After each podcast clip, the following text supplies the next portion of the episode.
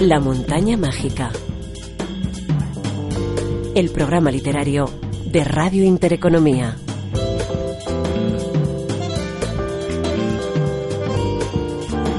Con Raúl Losánez. Buenas tardes, comienza aquí La Montaña Mágica, el programa de Radio Intereconomía que todos los sábados a esta hora intenta proporcionarles información relacionada con la literatura, con los libros más interesantes que se publican en nuestro país. Hoy recibiremos la visita de una gran poetisa y traductora, nada menos que Clara Janés, con la que charlaremos sobre su propia obra de creación, sobre un libro que sé que está preparando sobre Santa Teresa de Jesús y que va a ver la luz dentro de poco, y especialmente hablaremos sobre una edición literaria que ha hecho muy recientemente, acaba de salir también al mercado, de una obra emblemática de la literatura persa. Se trata de El lenguaje de los pájaros, de Farid ud-Din Attar, un delicioso libro de poesía mística escrito en el siglo doce que ahora nos llega gracias a Alianza Editorial en una traducción de Said Garbi y de la propia Clara Janés.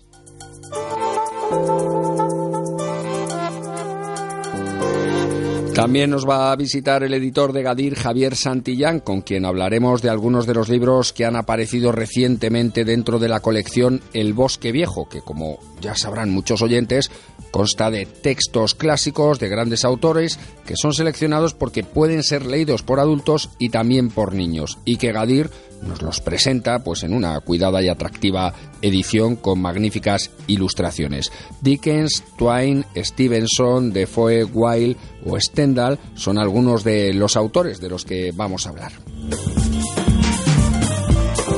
También hablaremos brevemente de El Códice del Peregrino, editado por Planeta. Es la novela del exitoso José Luis Corral, que escribió hace ya un par de años, tomando como punto de partida el suceso real del robo del Códice Calixtino de la Catedral de Santiago, y que ha vuelto a cobrar actualidad esta semana cuando ha comenzado el juicio del presunto ladrón, que ahora parece ser que se desdice de todo lo que en su día declaró.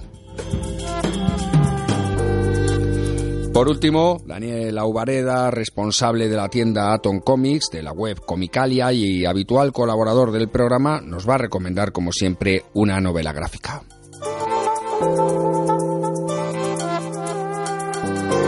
La montaña mágica.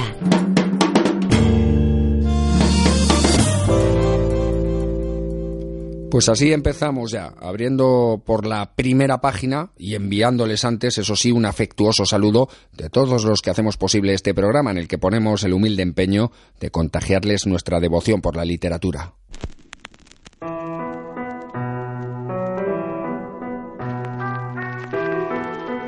El editor literario.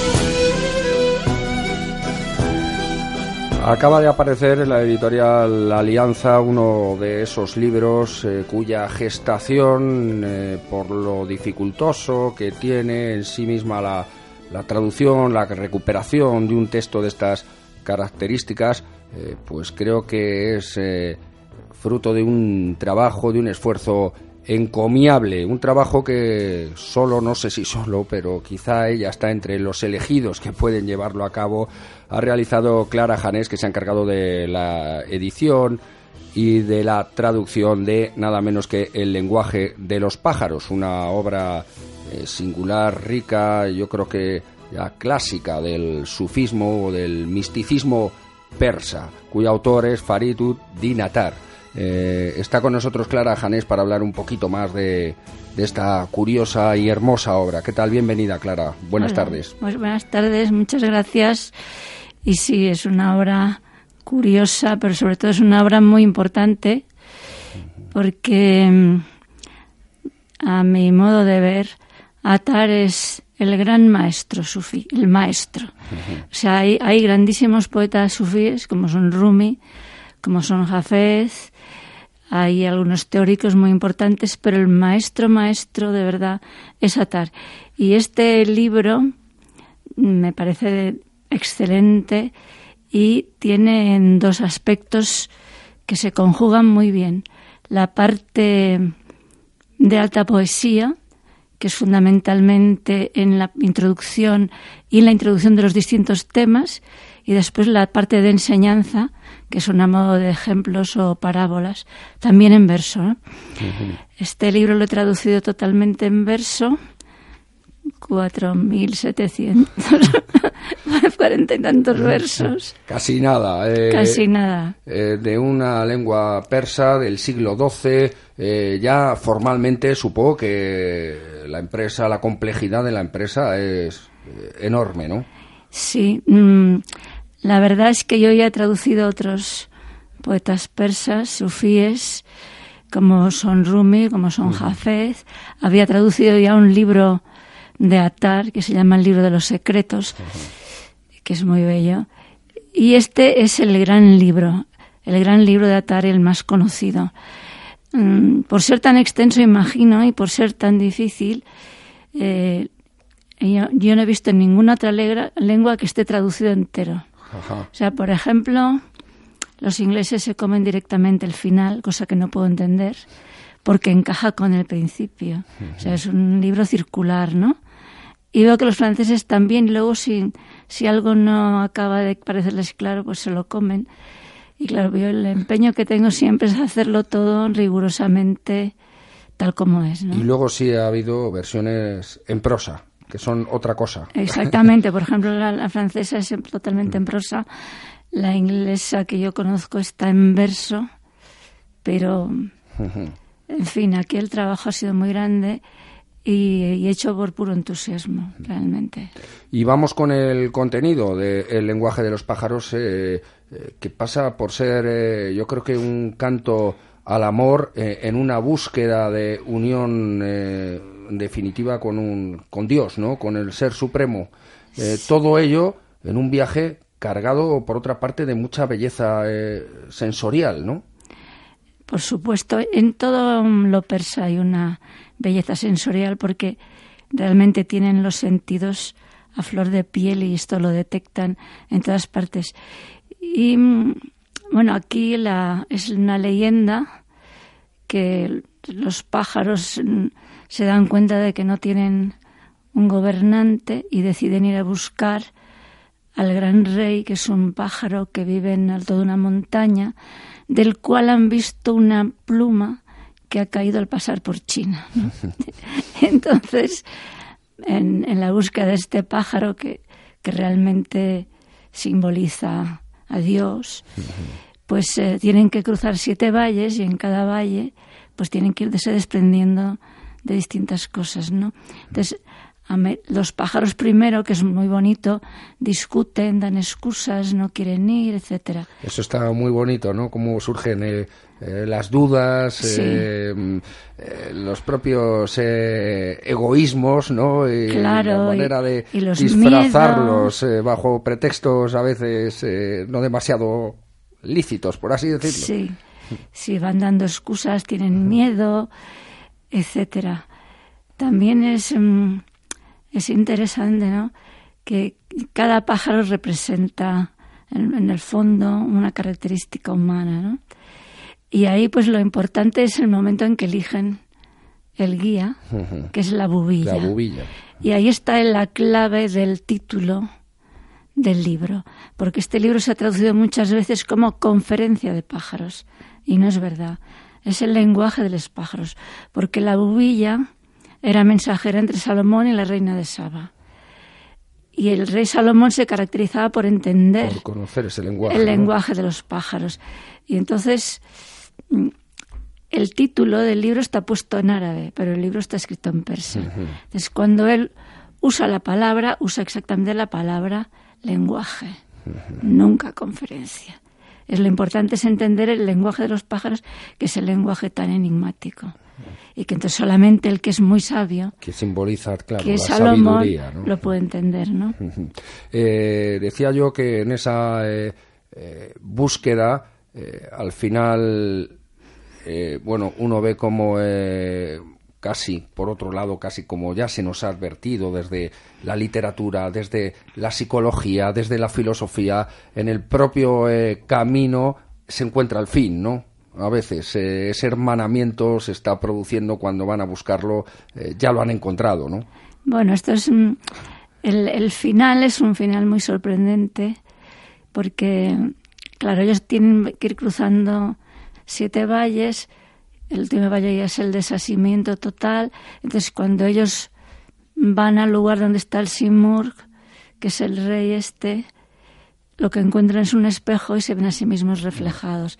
Entonces, ¿qué ha pasado? Que han salido miles de pájaros, han llegado solo treinta, y la palabra Simurg quiere decir treinta pájaros.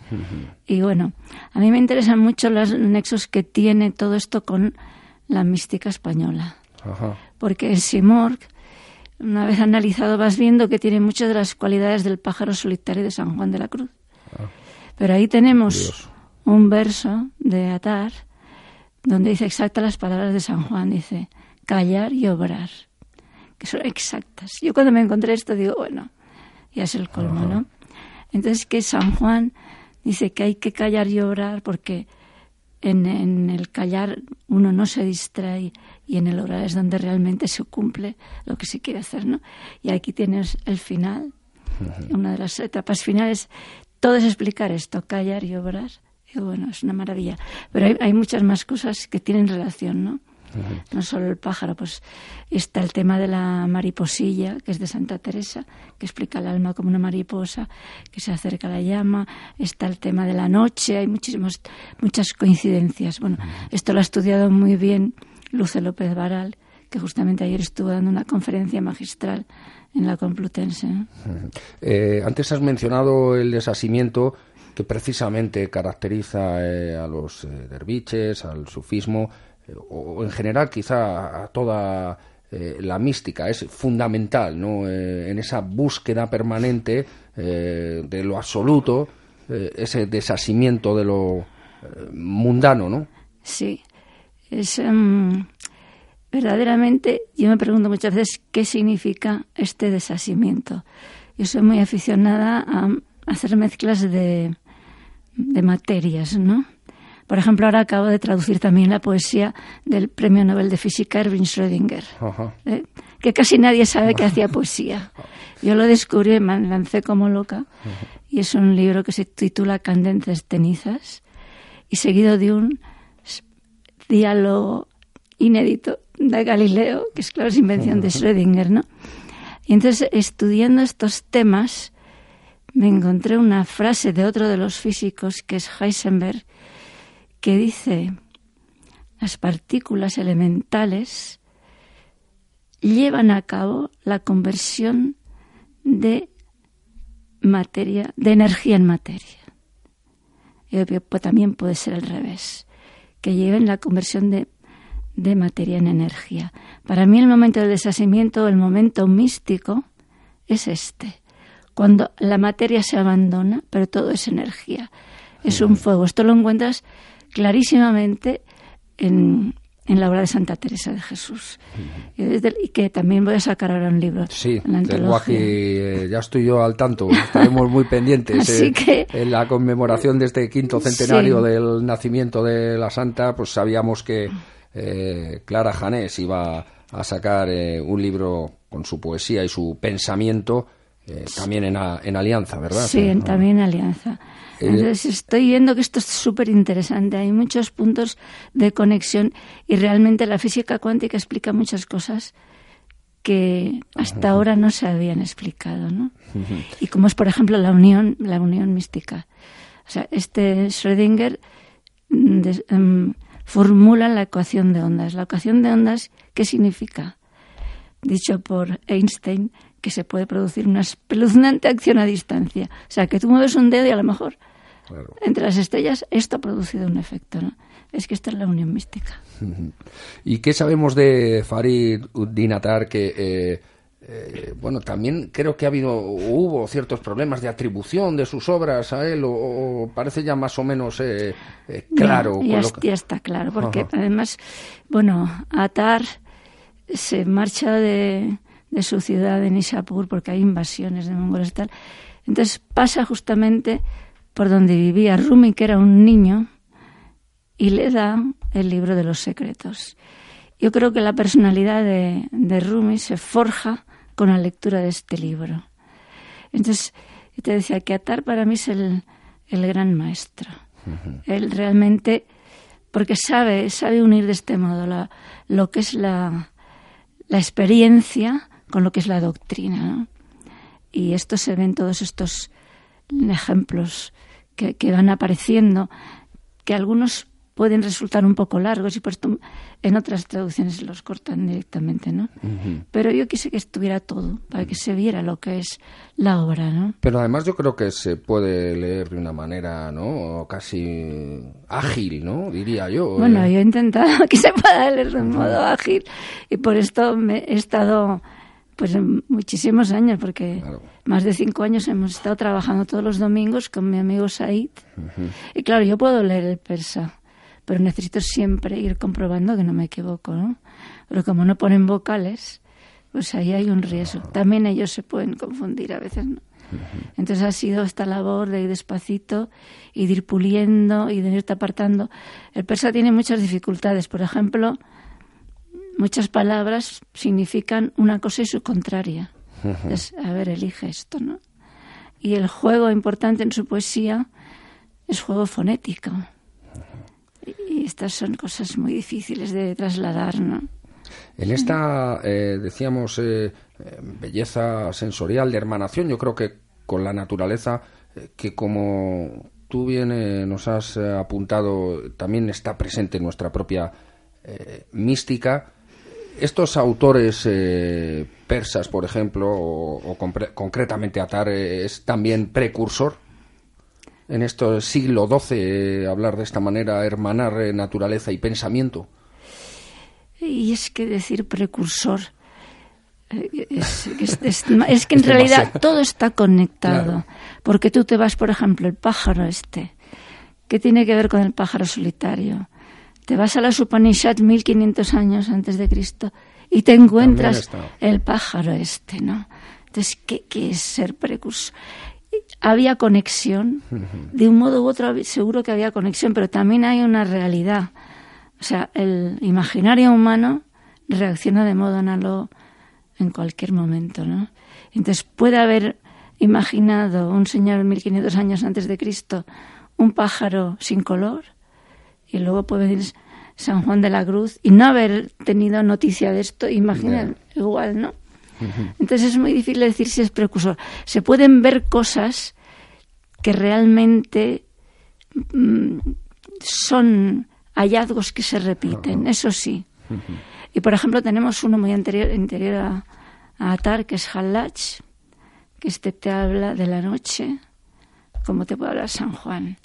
Te habla del alba como el momento de aparición de, del poema y de revelación. O sea, esto...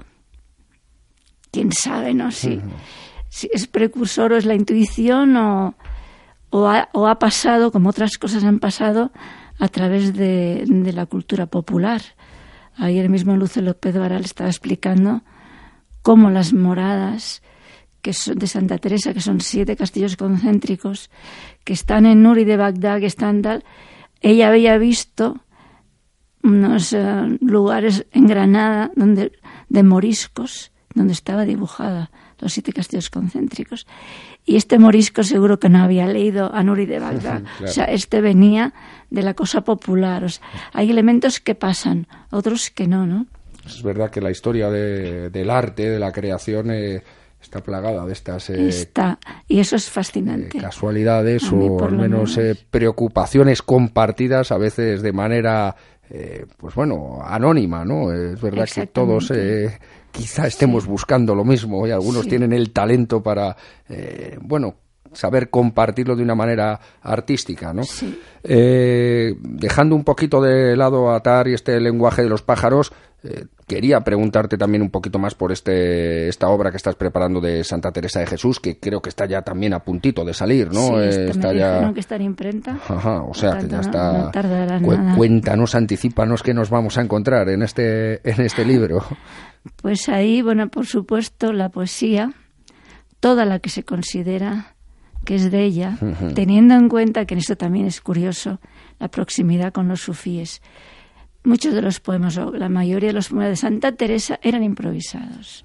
Entonces, ella conocía la cultura popular. Y por eso algunos versos suyos están también en los de San Juan y tal, sí. de dónde venían. Uh-huh. venían de, pero había que hacer un, un acto de que se celebraba la circuncisión de Cristo, o se celebraba tal. Entonces, ella entonaba poemas mientras las monjas bailaban. ¿Qué hacía Rumi? Entonaba mientras los discípulos bailaban, y los discípulos tomaban nota, también las monjas de Santa Teresa tomaban nota. Y por eso encontramos, según los conventos, a veces versiones un poco distintas. Eso me parece súper interesante, ¿no? Y además de la poesía, supongo que una... Se le, toda, pues, la, ¿Toda la poesía que a ella se le atribuye? Toda la que se, sí, he puesto toda la que Ajá. se le atribuye porque me parece muy interesante. Lo que pasa es que antes había... Por ejemplo, hay una décima de Santa Teresa, que me parece la más bella, que hasta ahora no se consideraba seguro que fuera de ella. Ahora ya se considera. Pues claro, esto yo la incluyo. Y luego otras que son como poemas eh, menores y tal, que no se consideran todavía, yo no los he puesto, pero son muy pocos realmente los que no se consideran de ella atribuidos, ¿no? Y luego, pues a mí lo que me... Está el soneto este tan eh, conocido, que eh, ha variado en su atribución, ¿o no? El de... Eh, Eh, que finaliza eh, con el verso como es eh, eh, no sé, me morís eh, si por vos muero y demás, bueno, sí. eh, porque esto también estaba en los conventos, ¿comprendes? Entonces uh-huh. ella le puede dar una forma que en otros sitios está de otra claro. forma uh-huh. y, y bueno, luego a mí me ha interesado por un lado ver la parte, digamos, doctrinal, lo que ella les aconseja a las monjas, ¿no? Y lo que les dice que hay que hacer, cómo no hay que asustarse, que hay que trabajar, que no hay que estar siempre rezando estas cosas, ¿no? Pero por otro lado, a mí me interesa particularmente las meditaciones sobre los cantares, que estas eh, recibió la orden de quemarlas por parte de la Inquisición, uh-huh. se quemaron, pero había en varios conventos. Entonces, ella ahí está que... No se acaba de creer el tema de, de los, del cantar de los cantores. Válame Dios, ¿cómo es posible que yo tenga que besarle con los besos de su boca? Cosas así, ¿no? Me parece súper interesante. Entonces, a través de, de los versos del cantar de los cantares va haciendo sus explicaciones, sus miedos, sus... Eh, Señor, ¿qué voy a hacer? La, la humildad que aparece, el no saber, ¿no? Y después, en un momento en que está muy prohibida... Se le permite escribir directamente, pero que no, no lo comunica, que son las exclamaciones. Y es el, el, el, el diálogo directo de ella con Dios. La vida no la he tocado porque es muy larga, entonces he puesto más bien este tipo de cosas. Y sí, por supuesto, Las moradas, que me parece un libro fundamental, porque es el, el camino hacia el éxtasis, ¿no? Ajá. ¿Consideras que estos eh, actos de conmemoración del quinto eh, centenario van a permitir eh, que eh, pongamos en valor a Santa Teresa como quizá deberíamos? Porque yo tengo la sensación de que eh, en su faceta más eh, literaria, si bien todo el mundo ha oído hablar de Santa Teresa y todo el mundo eh, oye su nombre y bueno, o lo vincula a Ávila o lo vincula a la fundación de monasterios, no sé si desde el punto de vista literario tristemente no la colocamos eh, en ese eh, renacimiento español que, que yo creo que debería ocupar un lugar. Pues, eh, los eh, estudiosos de una... desde luego la colocan en este lugar y dicen que la lengua española se fragua en la obra de Santa Teresa. Eso ya es muy importante, ¿eh? Eso sí. Hay que tener en cuenta, perdona que te interrumpa, no, que es una, una eh, eh, como poeta, eh, llama la atención con la facilidad que puede ser entendida hoy, el, el, la proximidad eh, sí. que tiene al lector de hoy. Yo creo que en eso el tiempo la mantiene mucho más, eh, yo creo que vigente, ¿no?, que a otros coetáneos. por supuesto, pues porque tiene este arraigo y esta raigambre popular que sigue, que sigue.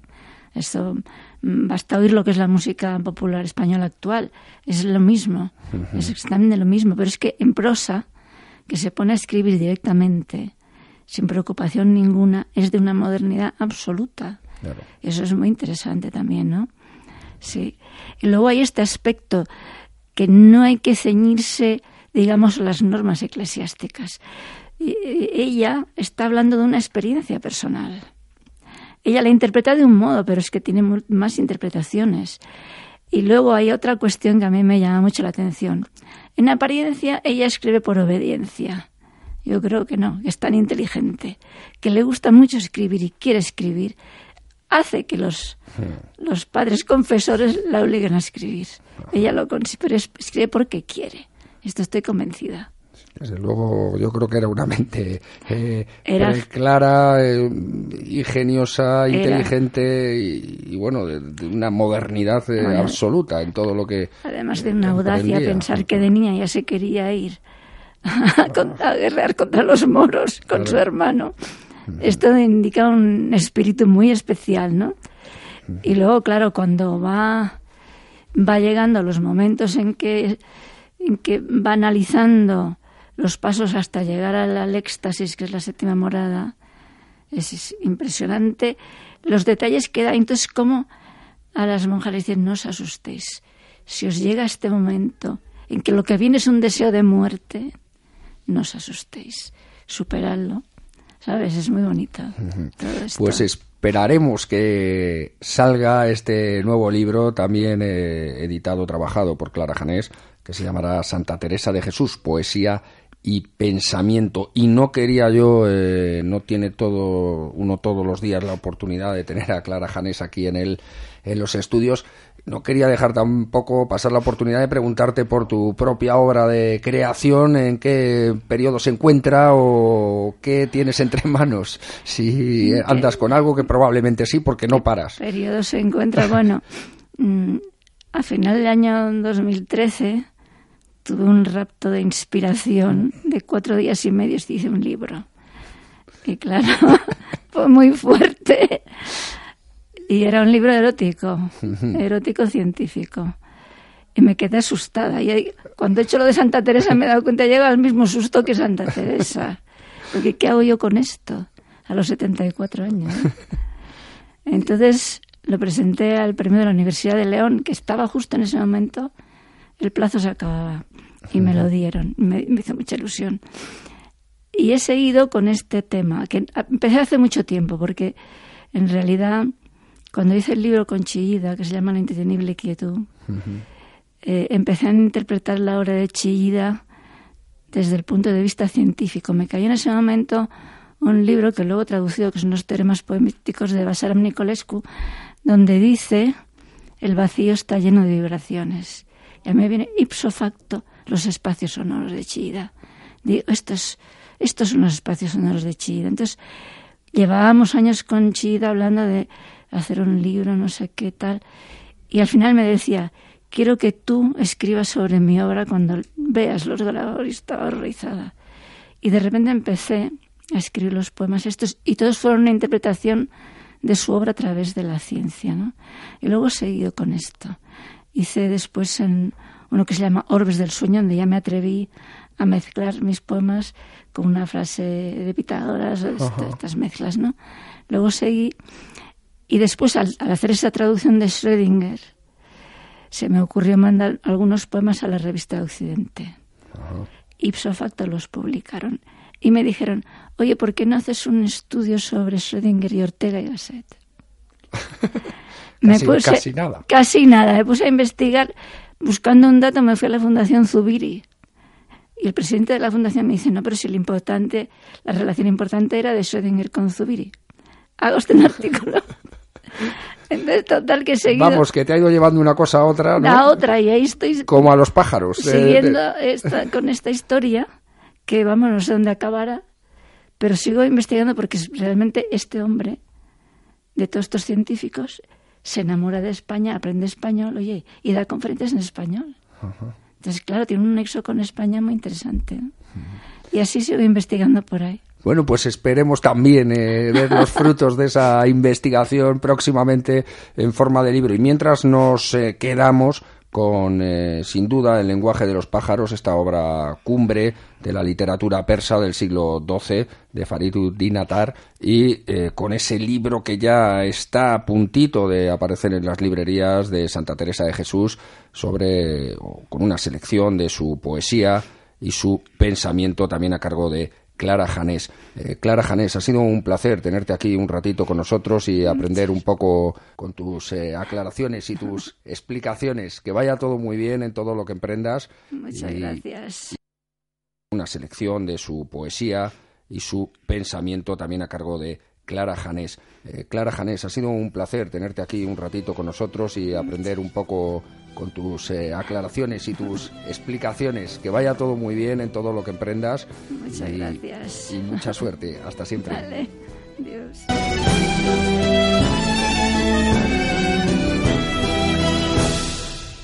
Nos vamos hasta Atom Comics ahora para que Daniela Ubareda, nuestro habitual colaborador experto en novela gráfica, nos haga alguna recomendación relacionada con el cómic. El mundo del cómic. Hola Raúl, hoy recomiendo El perro bizco, de Tienda Bodó, edita cero cero uno Ediciones por diecinueve euros. Eh, Dabodó puede ser conocido por muchos oyentes, ya que es el autor de Los ignorantes, una novela gráfica, biográfica, donde eh, nos habla de las cercanías que tiene el mundo del vino y el cómic, enseñándonos sus similitudes, ya que son mundos pequeños pero llenos de pasión. En esta ocasión, en El perro bizco, Dabodó nos ofrece una historia más ligera y llena de humor. El protagonista, por una serie de acontecimientos, se verá obligado a intentar colar un cuadro bastante feo en el Louvre, es decir, que se exponga en el Louvre. Los impulsores de esta rocambolesca idea son la familia de su novia, y es que ya sabemos que con la familia política pues no se juega. Entonces nuestro protagonista pues dirá, bueno, ya que él trabaja en el Louvre, intentará que este cuadro se cuele en el Louvre. A través de un trazo muy similar a sus anteriores obras, el autor nos hace un dibujo caricaturesco pero agradable a la vista y de fácil comprensión. Dabodó ofrece una se ofrece una comedia pues de esas sencillas pero que despierta una sonrisa, una obra llena de personajes carismáticos y algo locos, una lectura frugal pero que dejan un pozo agradable. Además, la matitud, hay muchas escenas dentro del Louvre donde se observan las obras del Louvre, los cuadros, eh, las salas. Un, posiblemente el Louvre es el museo más importante del mundo y al leerlo dan ganas de visitarlo sala a sala y con calma, lo que podría llevarnos toda una vida, porque aquello casi una ciudad entera. En definitiva, es una lectura muy agradable para empezar el año dos mil quince con una sonrisa y ser más activos culturalmente.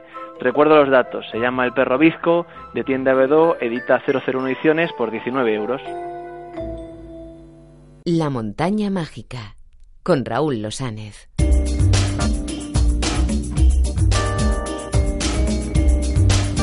Escenarios. Pues en un gran escenario se ha convertido estos días Santiago, su catedral y la sala donde se está celebrando el juicio contra el ladrón confeso del Códice Calixtino de la catedral.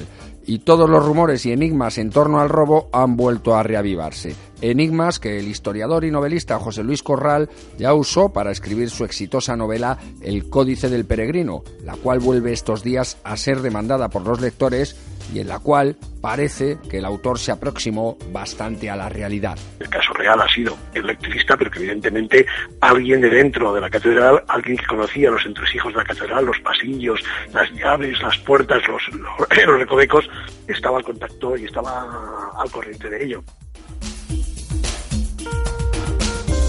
Catedrático de historia medieval como es y dotado de gran olfato para adivinar qué tramas pueden interesar al lector de novela histórica, José Luis Corral tuvo claro desde que se hiciera público el robo del Códice Calixtino en dos mil once que ahí había un novelón. cuando me llamaron de un medio de comunicación nacional para que les comentara qué era eso del Códice, del Códice Calixtino desde mi perspectiva de historiador, para explicar cuál era el contenido de este texto y por qué era tan importante, en cuanto colgué el teléfono y, me, y escribí ese, ese artículo, pensé escribir una novela, porque primero yo soy medievalista y ahí había un robo en una catedral medieval de un manuscrito medieval, así como se me ocurrió. Y después porque evidentemente, como dices muy bien, las religiones tienen una fuerza extraordinaria en el mundo de los sentimientos y las novelas hablan fundamentalmente de sentimientos. Por eso los aspectos religiosos siempre tienen tanta fuerza y tanto éxito cuando se tocan en una novela y sobre todo cuando existe pues una trama tan espectacular como esta. La novela editada por Planeta, que estos días goza de una segunda vida entre los lectores, se nutría básicamente de la ficción para sacar a la palestra textos ocultos, facciones religiosas y entramados delictivos profesionales. Pero como ha ocurrido con frecuencia en la historia de la literatura, en la búsqueda de cierta verosimilitud argumental, acertaba en aquello que tenía que ver con las motivaciones y las pasiones humanas. Así lo advierte el escritor. Hay una trama económica, puesto que este señor parece ser que se lucraba de unos robos que hacía, no solamente de obras de arte como el Códice Calixtino, sino también de la caja, de los cepillos, de la recaudación de la catedral, pero por otro lado es evidente que hay también una trama de celos, hay una trama sexual, hay una trama de intereses personales, hay una trama de venganza. Bueno, todo eso también es muy, muy literario, quizá en otro sentido de mi novela, pero también eh, hay unos elementos muy literarios porque hay una serie de pasiones que junto a lo económico están apareciendo en toda esta trama del robo del códice. A partir de ahora habrá quien espere el veredicto del juez para formarse una idea de cómo un electricista de escasa formación pudo llevar a cabo el robo de esta valiosísima y desconocida obra del siglo doce, y habrá quien prefiera estimular la imaginación con la lectura del Códice del Peregrino e introducir nuevas variables más misteriosas en el caso. Y todo puede ser compatible o incluso saludable si separamos debidamente, claro está, la ficción de la realidad.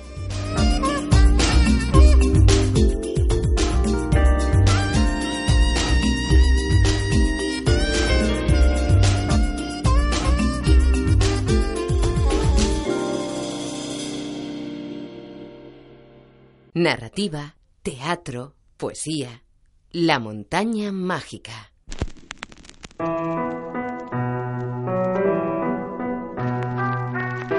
El editor.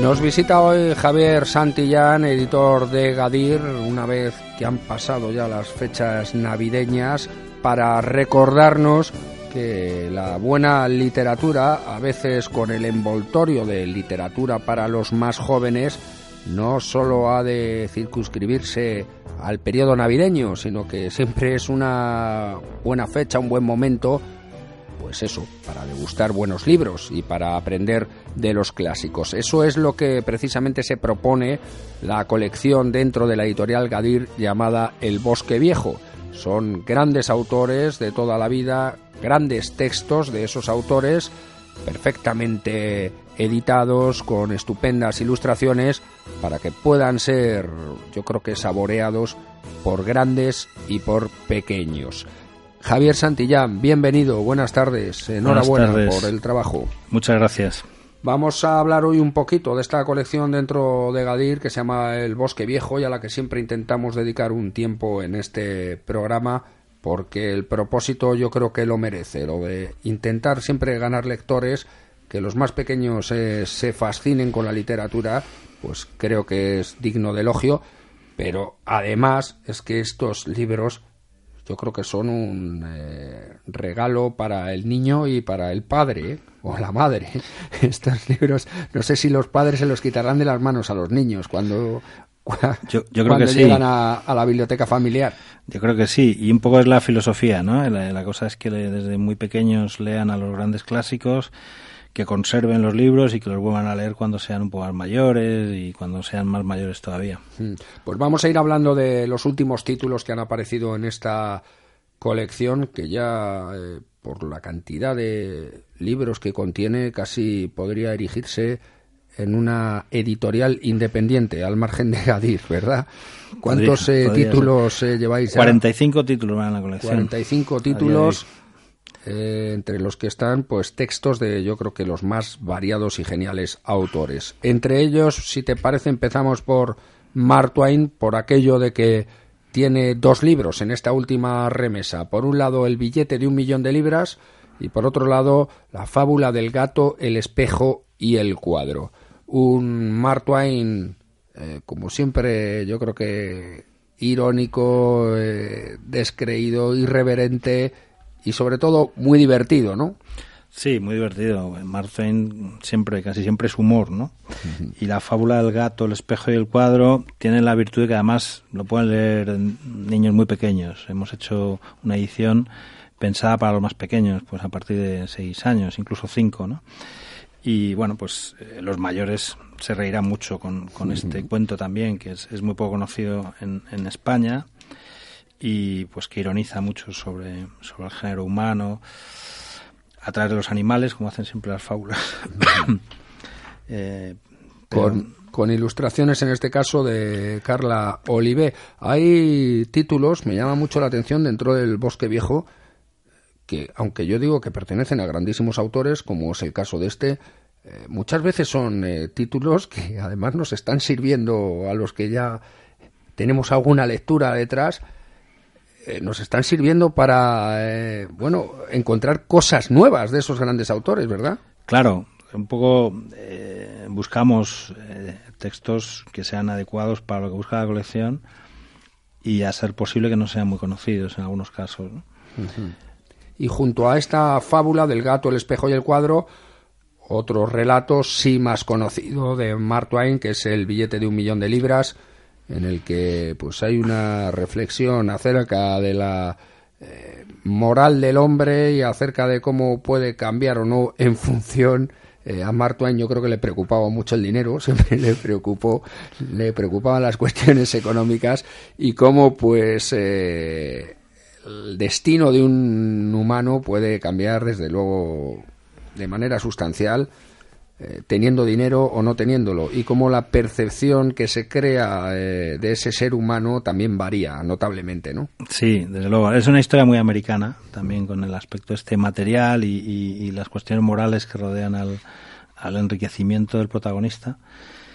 Y es muy divertida, como, como casi todas las de Mark Twain, ¿no? Uh-huh. Eh, bueno, de, son dos, dos eh, millonarios excéntricos que quieren poner a prueba, digamos, eh, la calidad de una víctima inocente, la calidad humana, tentándole con mucho dinero y viendo eh, cómo se desenvuelve. Se hizo una película en Hollywood en los años cincuenta sobre esta historia que protagonizó Gregory Peck. Y bueno, hemos hemos puesto a Gregory Peck como, en, como protagonista. En la portada, ¿no? Sí. En esta ilustración tan bonita de Marcos Morán. Efectivamente. Y el propio Mark Twain también aparece como personaje en la en la historia. Uno de los millonarios es, es un alter ego de, de Mark Twain. Esto también es un guiño del, del ilustrador, ¿no?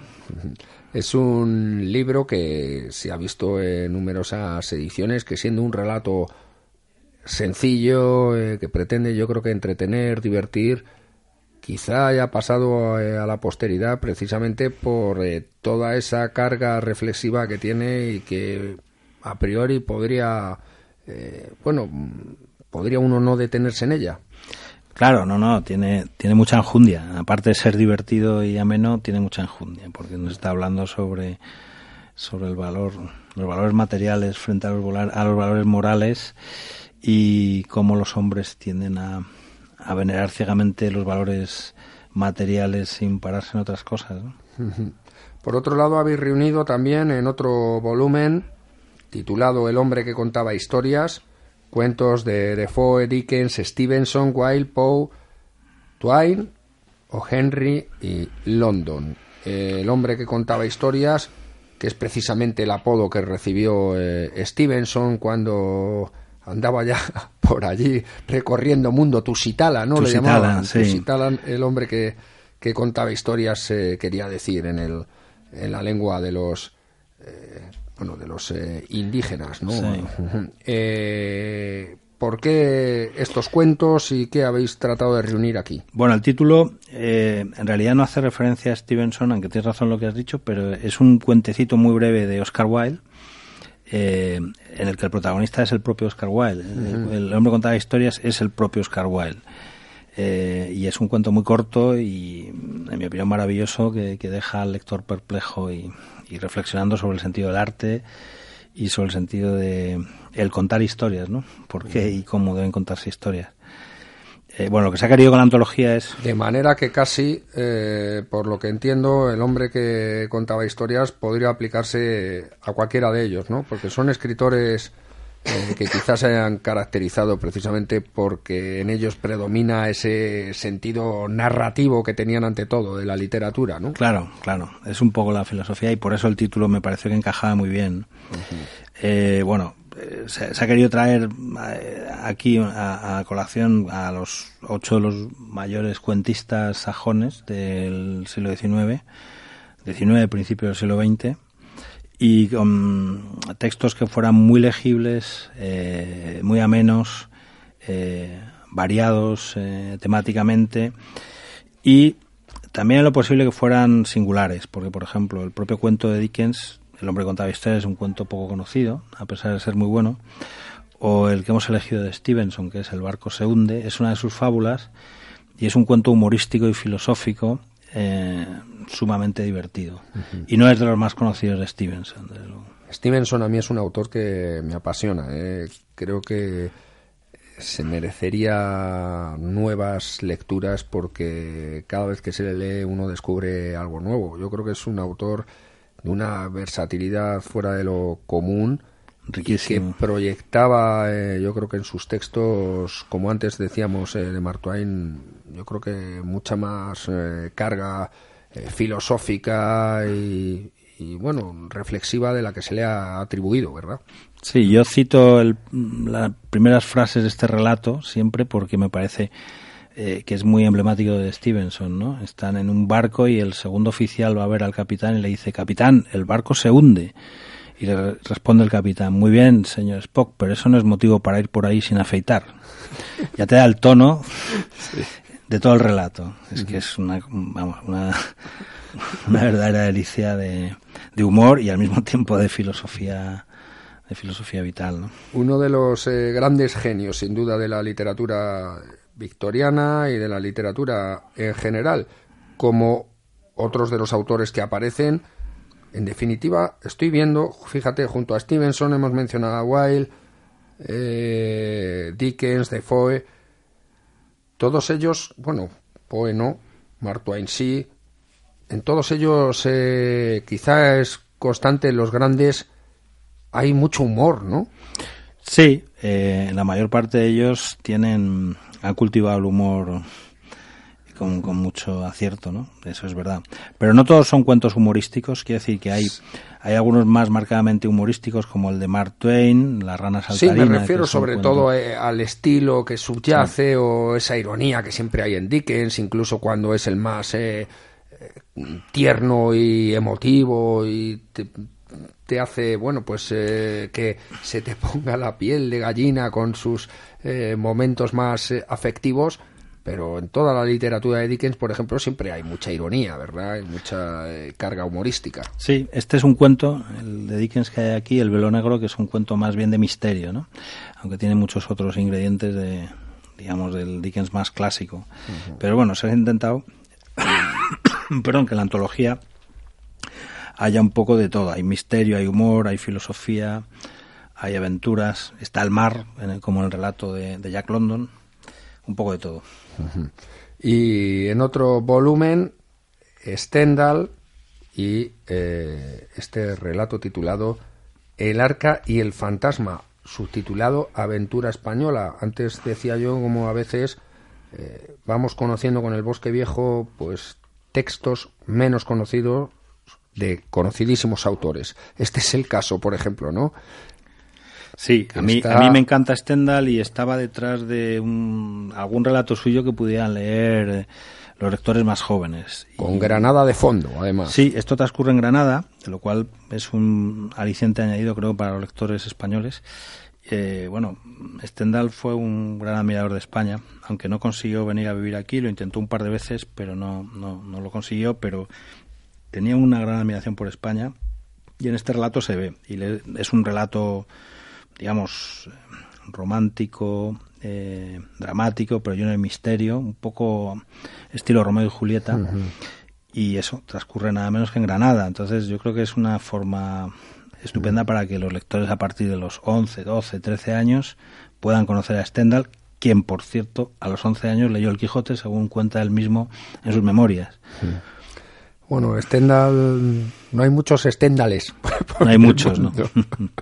Pero bueno, habrá que intentar seguir su ejemplo. Este, este relato es más fácil que El Quijote. Y eso, para... quizás si no uno no es capaz de leer El Quijote a esa edad, pero bueno, sí que lea al Stendhal, propio sí. Stendhal. Claro. A Stendhal sí, se le puede leer a los doce años.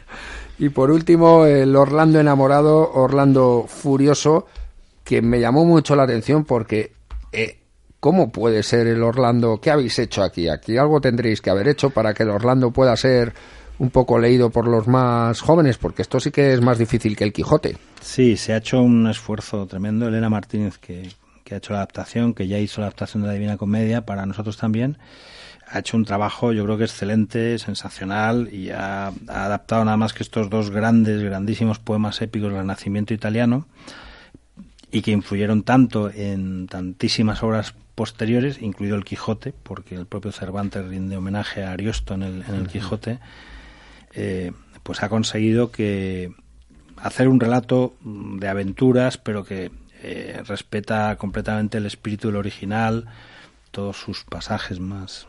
más importantes y sobre todo la filosofía eh, la filosofía que, que respira y que, y que transmite, ¿no? Uh-huh. Hay muchas eh, diferencias. ¿Qué te ha contado eh, Elena acerca de, de la adaptación entre el Orlando enamorado y el Orlando furioso? Eh, Hombre, eh, sí, son, la... son, son dos obras. Está hecha la... por dos autores diferentes. Sí, por eso digo, pero eh, me refiero en cuanto a la calidad que puedan atesorar o las similitudes. Eh. Hombre, Orlando furioso yo creo que es una obra más, eh, más importante y más trascendente y, y probablemente más lograda literariamente, pero se inspiró y fue una continuación del Orlando enamorado. Sin el enamorado no habría existido el furioso, ¿no? Uh-huh. Eh, en cualquier caso, aquí están fusionados de una forma casi eh, indistinguible. Y, y bueno, pues eh, como digo, transmite no solo, digamos, los aspectos fantásticos de la narración con guerreros que, que vuelan por el aire y que se trasladan de un continente a otro en un abrir y cerrar de ojos y con eh, peleas de caballeros, eh, sino también pues eh, todos los valores de fondo que hay sobre la importancia y el valor del amor, hasta qué punto el amor puede mover montañas y volver loca a la gente. Y, y bueno, y la filosofía que destila esta gran obra, que por momentos, pues a mí la adaptación me recuerda un poquito a lo que pudo ser, salvando las diferencias, El mundo de Sofía, ¿no? Como uh-huh. una lectura excelente para adolescentes, para trasladarles eh, eh, la filosofía de una forma inteligible para ellos. Uh-huh. En cuanto a las adaptaciones, eh, voy a aprovechar para preguntarte tu opinión precisamente sobre este asunto. Parece que en los últimos tiempos estamos eh, dando un pasito más y algo que parecía totalmente vetado, como era, eh, pues bueno, adaptar un texto clásico para que pueda ser más accesible. Eh, ahora incluso hemos visto cómo el propio Quijote ha sido adaptado por Arturo Pérez Reverte, precisamente para facilitar la lectura de, de los escolares. ¿A ti te parece esto positivo? ¿Te parece que está bien? Que quizá a lo mejor eh, para llegar al texto original, eh, ese paso previo, dado que ha pasado tantísimo tiempo y que si no va a ser acceder casi a una pieza arqueológica, eh, pueda facilitar la... Yo creo que está bien siempre que se haga bien, esa es la cuestión. Entonces hay adaptaciones malas y las hay buenísimas. Al final la literatura es siempre prácticamente reescribir, ¿no? Unos autores de toda la vida se han inspirado en otros, en precedentes, en un grado o en otro, y hay reescrituras que muchas veces mejoran a los originales, ¿no? Eh, las adaptaciones, el peligro que tienen es que sean, digamos, eh, excesivamente infieles al original o que sean malas, uh-huh. que también ocurre.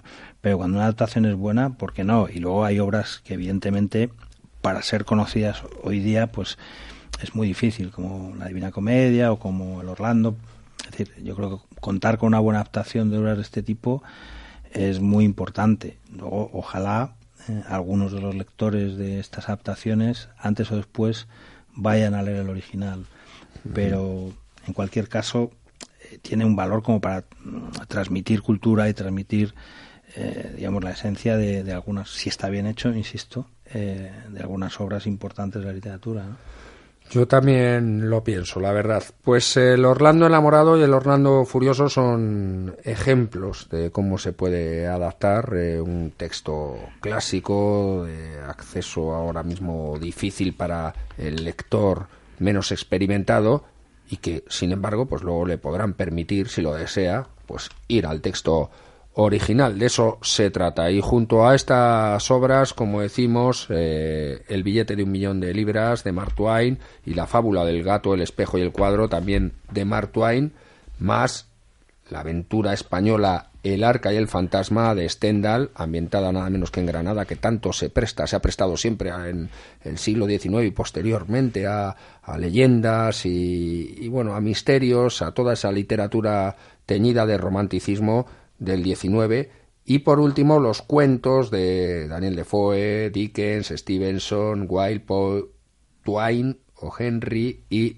Jack London. El hombre que contaba historias se llama ese volumen. Todo ello, como decimos, eh, con unas ilustraciones estupendas y con una edición muy muy cuidada, que es lo que viene haciendo habitualmente la colección El Bosque Viejo de la editorial Gadir. Javier Santillán, ha sido un placer, como siempre, charlar un ratito contigo. Enhorabuena de nuevo por el trabajo que hacéis y que vaya todo muy bien. Un abrazo. Encantado, muchas gracias.